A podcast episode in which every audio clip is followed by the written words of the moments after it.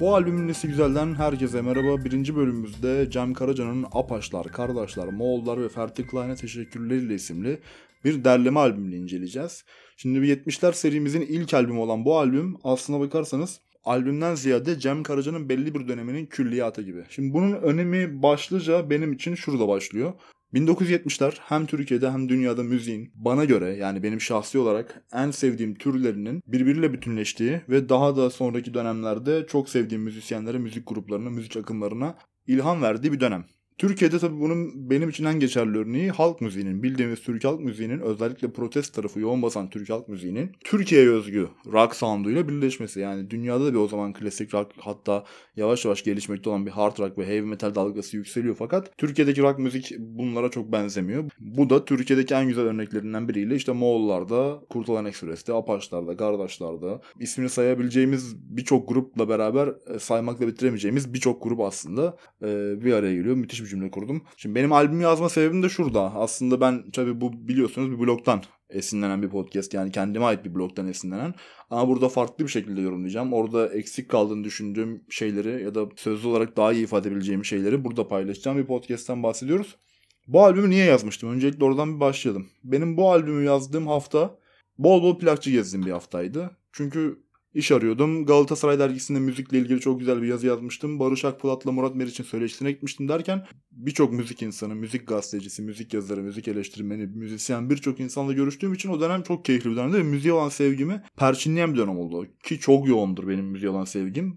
Bunu da perçinlenmiş halini düşünün. Tabi bu aşamada benim için dönüm noktalarından biri Murat Beşer'le Beyoğlu'na gittiğimiz gün oldu. Çünkü ben orada plakçıları gezerken Cem Karacalı Dervişan'a ait bir plak gördüm. Yoksulluk kadar olamaz plağı. Ve bu albümün kapağı benim çok dikkatimi çekiyordu. Sonra Tülay German kaseti aldım. İşte Led Zeppelin 4 albümünü gördüm onu aldım falan. Böyle müzikle ilgili 70'lere döndüğüm bir gün oldu açıkçası. Ve böyle bir zamanda tam bu hafta neden özel yeni yazı yazacağım derken işte hangi albüm yazacağım diye düşünürken dikkatimi çeken şey şu oldu. 70'lerde ve Cem Karaca'nın içinde olduğu bir albüm yazacaksam bir anlamı olmalıydı. O anlam neydi? Albümün adında zaten gizli. Cem Karaca'nın Apaçlar, Kardeşler, Moğollar ve Ferdi Klein'e teşekkürleriyle. Ee, aslında albümün ismi çok ciddi bir ipucu veriyor. Çünkü Cem Karaca'yı hepimiz çok iyi biliyoruz. Cem Karaca'nın belli bir tarzı ve yorumu var. Herkes zaten sadece bunu ön plana çıkarıyor. Ee, ama bu dört grupla beraber Cem Karaca'nın işte hatta burada yöresel şarkılar da işin içinde olduğu için, yöresel parçalar da işin içinde olduğu için Cem Karaca'nın hem çalıştığı gruba göre hem de icra ettiği müziğe göre aslında o bildiğimiz tek bir Cem Karaca olarak adlandırdığımız kimliğinin de aslında bir sanatçı olarak nasıl dönüşebildiğini gösteren bir albüm. Bununla ilgili bir e, giriş yapmak gerekirse şöyle bir durum var. Bu albümler tabii albüm olarak ortaya çıkmıyor. Yani işte hadi girelim stüdyoya 6 ay boyunca 8-10 tane şarkı yazalım, kaydedelim ve çıksın diye yapılmıyor. Bunlar daha çok e, o dönem işte Plak Dolabı diye bir program vardı Murat Meriç'in. Orada Taner Öngür ve Cahit Berkay bunu çok detaylı anlatmıştı. Önce konserlerde başlar. İşte bir grubun çaldığı şarkıların belirlenmesi. Önce konserlerde seyirciye sunulur. Seyirci beğenirse bu şarkılar düzenlenir ve belli bir noktaya gelir. Bu noktadan sonra önce 45'lik olarak kaydedilir. Yani 45'likleri bilenler bilir. E, iki parçadır 45'lik plak. Daha sonra bu 45'liklerde birleşir. İşte 10-12 şarkı olduktan sonra albüm olarak sunulur.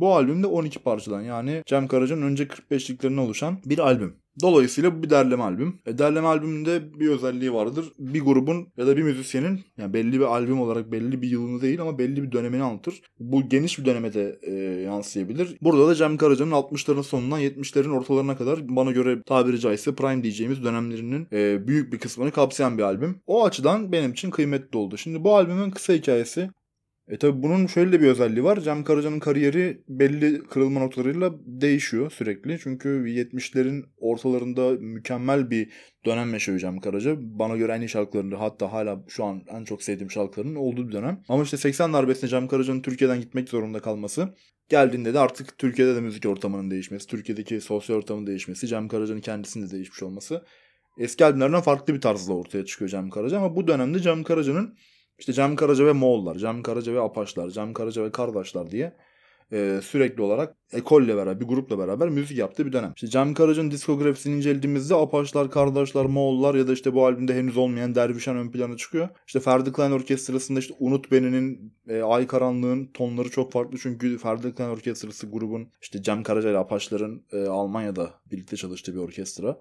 Böyle böyle farklılıklar var. Şimdi Cem Karaca tabii bu dönemde her bir grupla çok özel işler yapıyor. E, bunları birbiriyle kıyaslamak çok zor. E, ama şöyle bir şey var. E, bu farklı anlamda bir kıyas gerektiriyor. Yani şöyle bir kıyas gerektiriyor. Herkesin olaya yaklaşımı şöyle. Şimdi Cem Karaca ve Apaçlar dediğimiz zaman şöyle bir durum oluyor. Yani Cem Karaca bütün müziği almış, sıfırdan bestelemiş, yaratmış, ortaya koymuş. Bu budur demiş ve Apaçlar gelmiş Cem Karaca'yı çalmış gibi bir algı ortaya çıkıyor. Tabii ki bu algının ortaya çıkmaması gerekiyor ama Türkiye'de ne yazık ki solist çok fazla ön plana tutuluyor. Yani işte bu anlayışa karşı ben mesela bu albümün adını çok değerli buluyorum. Cem Karaca'dan işte bütün grupları sayarak, teşekkür ederek, onları onore ederek yaklaşan bir albüm ismi. Yani böyle bir saygınlık söz konusu benim gözümde. Bir de mesela şimdi bu albümün şöyle bir özel tarafı var. Neredeyse bütün şarkılar çok güzel albümdeki. Yani bir albüm olarak bir yere getirilse belki de bu kadar güzel olmayacak. Ama farklı dönemleri buluşturduğu için çok ortaya müthiş bir karışım çıkarmış diyebilirim bu albüm için. Ki burada şöyle de bir şey var. Bana göre Cem Karaca'nın en değerli birlikteliklerinden biri olan Dervişan daha ortada yok. Yani tamir çırağı, beni siz delirttiniz, yoksulluk kader olamaz işte yani yoksulluk kader olamaz albümü daha doğrusu işte albüm olarak söylüyorum. Kerem gibiler şunlar bunlar bir sürü şarkı yok daha burada. E, o döneme canlı şahit olanları düşünüyorum. Nasıl bir yani Cem Karaca'yı işte bir Moğollarla dinliyorsunuz, bir Apaçlarla dinliyorsunuz, bir Dervişan'la dinliyorsunuz. Harika bir şey. E, bu da onun aslında güzel bir hatırası olarak geliyor günümüze bu albüm.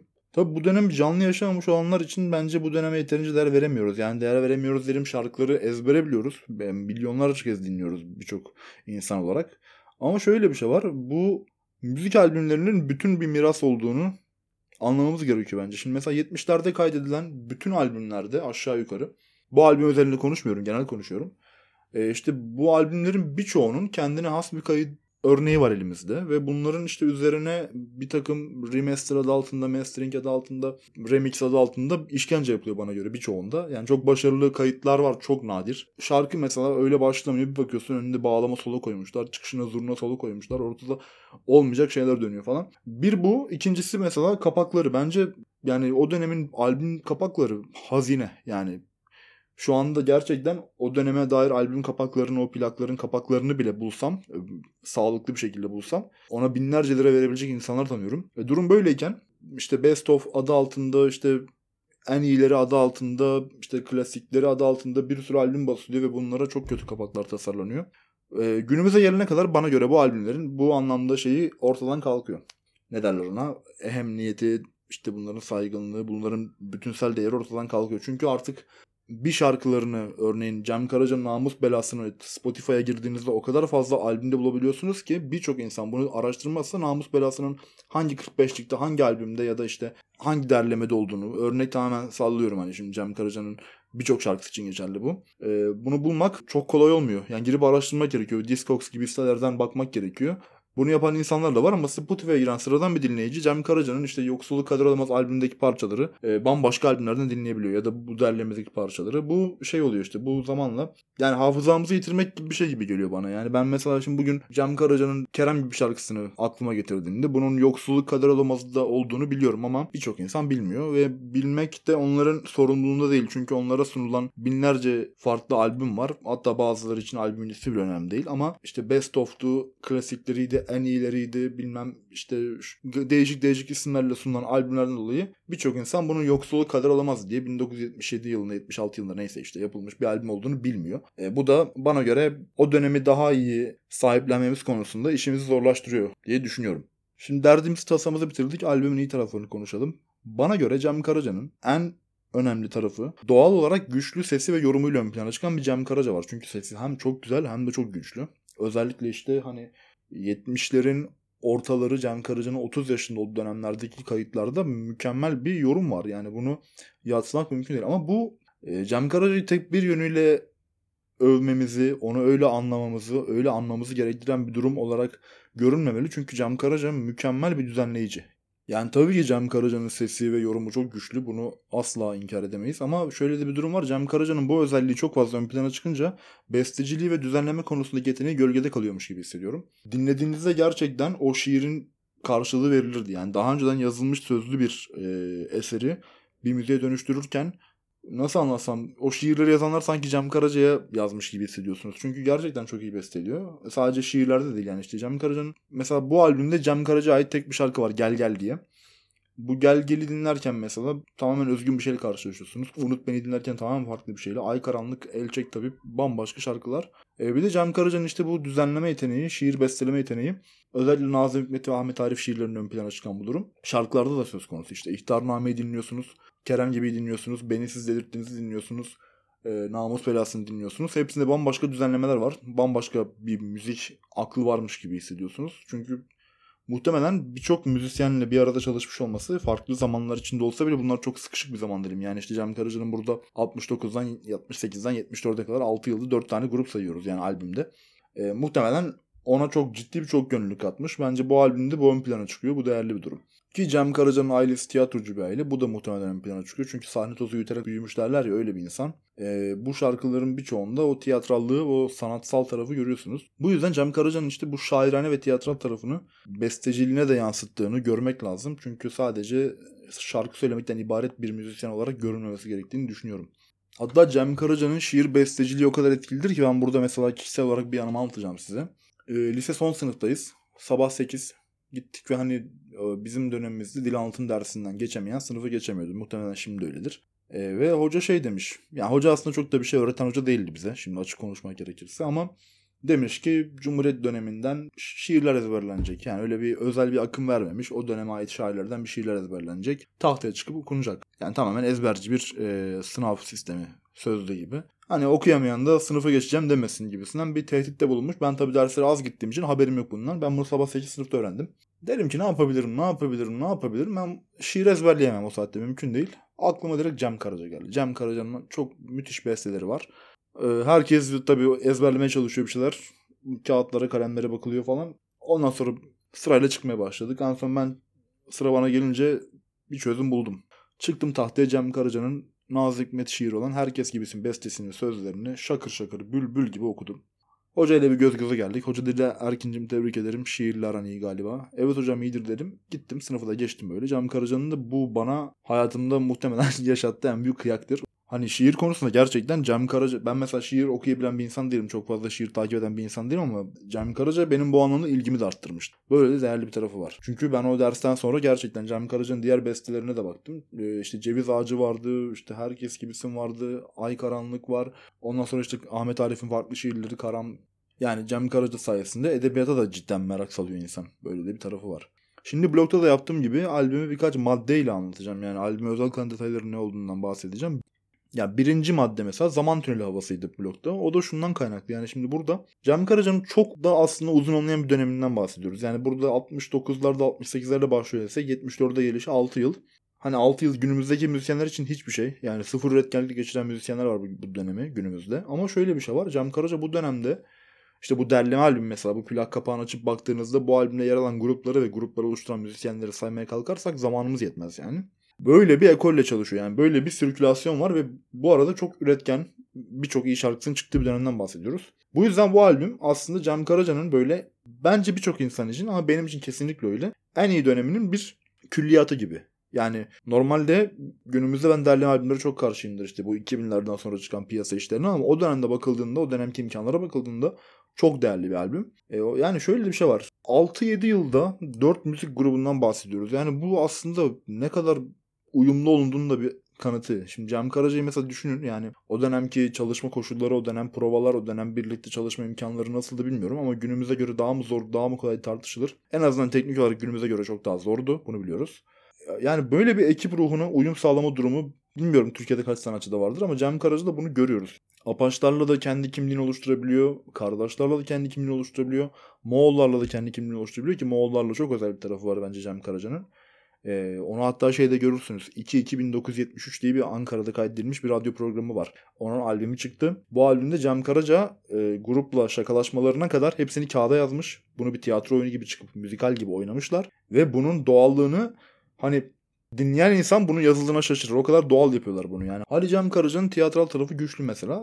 Taner Öngür öyle, Cahit Berkay öyle işte ondan sonra Ayzer Langa hepsi o şakalara uyum sağlıyor, muhabbet uyum sağlıyor bir şekilde. E, harika bir durum. E, bu Cem Karaca'nın muhtemelen çalışılması en keyifli müzisyenlerden biri olduğunu bana hissettiriyor. Yani ke- gerçekten keşke o dönem yaşasaydım da onun da bir şekilde yolum kesişseydi çok isterdim. Böyle de bir durum var. Ki mesela Ayzer Danga dedik işte mesela kayıtta duyduğumuz bütün hani tırnak içinde soğuk esprilerin hepsi Ayzer Danga tarafından dile getiriliyor. Yani işte Taner Öngür daha böyle esprilere tepki veren tarafta.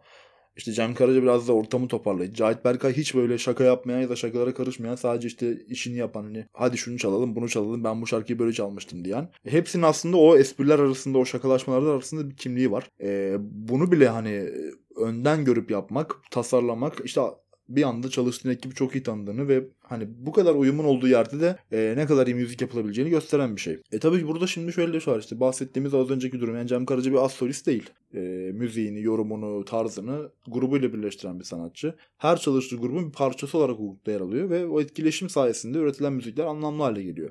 Yani 60'ların sonlarından 70'lerin ortasına kadar çıkan işleri dinliyorsunuz mesela. Hani çok dar ama nitelik olarak ve derinlik olarak muhteşem bir hazineyle karşı karşıyayız.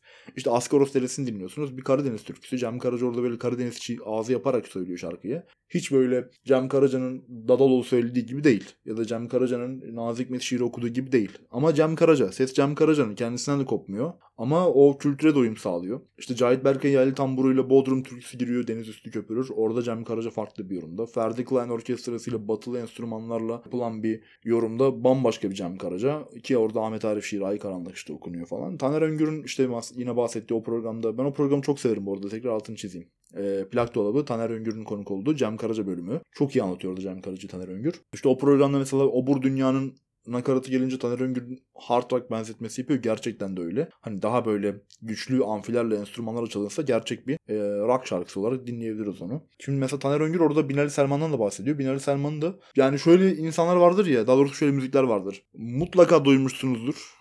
E, mutlaka bir yerlerde denk gelmişsinizdir ama asla ne olduğunu bilmiyorsunuzdur ya. Binali Selman Türkiye'de öyle bir değer. 70'lerde 80'lerde işte Kibar Feyzo en güçlü örneklerinden biridir. Birçok filmde, birçok albümde duyduğumuz davul zurna melodilerindeki o zurnayı meyi çalan adam Binali Selman. Ee, Türkiye'nin en büyük virtüözlerinden biri. Çok da sevdiğim, çok da saygı duyduğum bir insan.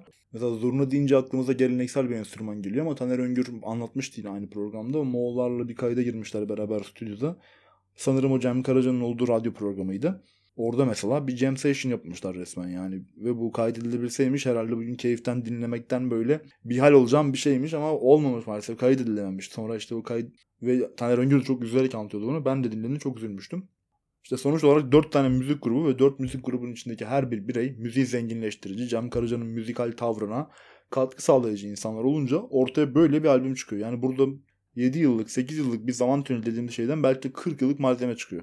Şimdi ikinci maddemiz ozanlara saygı duruşu maddesi. Bu çok önemli bir madde çünkü hani günümüzde onlara saygı duymak daha böyle bir normalleştiril yani normalleştirilmesi tabii ki normal yani iyi bir şey de e, normalleştirilmesi daha kolay oluyor ama o dönem biraz eş zamanlı gidiyor. Mesela Aşık Mahsun Şerif yaşarken, Muğlis Akarsu yaşarken onların şarkılarını sen bambaşka bir şekilde söylüyorsun. Bambaşka bir kitleyle tanıştırıyorsun. Bu çok değerli bir şey. Yani günümüzde çok örneğini göreceğimiz bir şey olduğunu düşünmüyorum işte. Ee, ihtiyar oldum yani Masum Şerif 2002'de kaybettik. Bu albüm 1974'te çıkmış bir albüm. Obur Dünya. işte Mulis Akarsu'nun harika türküsü. Yani halk müziğinin de canlı olduğu ve hani halk müziğini yapan insanların halk müziğini hakkıyla yapan insanların hayatta olduğu bir dönemde onların müziklerinin hemen farklı müzik türlerine geçiş yapması, neredeyse işte eş zamanlı olarak farklı türlerde yorumlanması kıymetli bir şey. Tabii ki muhtemelen bu türküler biraz daha eski bir döneme ait ama yaş olarak baktığımızda ne Mulis Akarsu'nun ne Mahsuni Şerif'in Cem Karaca'dan çok da bir farklı tarafı yok. Albümdeki diğer türkülerinde işte birçoğu anonim türküler. Dadolu var arada Erzurum Emrah var. Ee, bir sürü detay var bu albümde bununla ilgili. Tabi lirik temanın ağırlıklı olduğu Aşık Emrah bir yana Dadaloğlu, Mahsuni Şerif ve Muhlis Akarsu gibi insanlar protest kimlikleri de olan Cem Karaca de bu anlamda örtüşen insanlar olduğu için albümde güzel bir uyum yakalanmış o açıdan bir diğer madde hani yapmayacaktım aslında hani bir karşılaştırma ama benim için çok özel bir taraf olduğu için Moğolların burada ön plana çıktığını belirtmek istiyorum. Özellikle obur dünyada işte az önce de bahsettiğimiz o düzenleme ve performans yani Cem Karaca, Cahit Berkay, Taner Öngür, Ayzer Danga ve Binali Selman tek tek anılması gerekiyor. Yani harika bir kayıt. Hem canlı kaydı çok güzel o radyodaki hem de bu albümdeki kaydı çok güzel. İşte hem May hem Zurna hem ritimler çok iyi, bas çok iyi, her şey mükemmel. Yorum zaten şahane. Hani Moğolların ve Cem Karaca'nın birbirinden bağımsız çalışmaları bir yana onlar da kıymetli ama Cem Karaca ve Moğollar benim için muhteşem bir birliktelik. Gerçekten çok güzel bir tarafı var. Yani müziğe ilgi duymaya başladığım müziğe bir dinleyiciden daha fazla ilgi duymaya başlamaya karar verdiğim zamanlarda Cem Karaca ve Moğolların o eski dönem çalışmalarının onların o fotoğraflarını görüp e, etkilendiğim çok olmuştu. Her anlamında müthiş bir birliktelik ve bu albümde bir nebze de olsa onu görüyor olmamız çok kıymetli. Benim için bu albümün ön plana çıkan detaylardan biridir. Albümün her saniyesi, her dakikası ayrı bir kıymetli ama burada tabii ki aslan payı Cem Karaca'da çünkü albüm bütününde var ve bütünde farklı bir şekilde var. Hani Cem Karaca'nın aslında bütün farklı yönlerini görebildiğimiz bir albümden bahsediyoruz. Ki bana göre Cem Karaca bu birliktelikleriyle beraber de Türk müzik tarihindeki en büyük şanslarımızdan biri. Bana göre belki de en büyüğü. Yani öyle bir yeri var. Ee, ondan bahsetmek büyük keyif.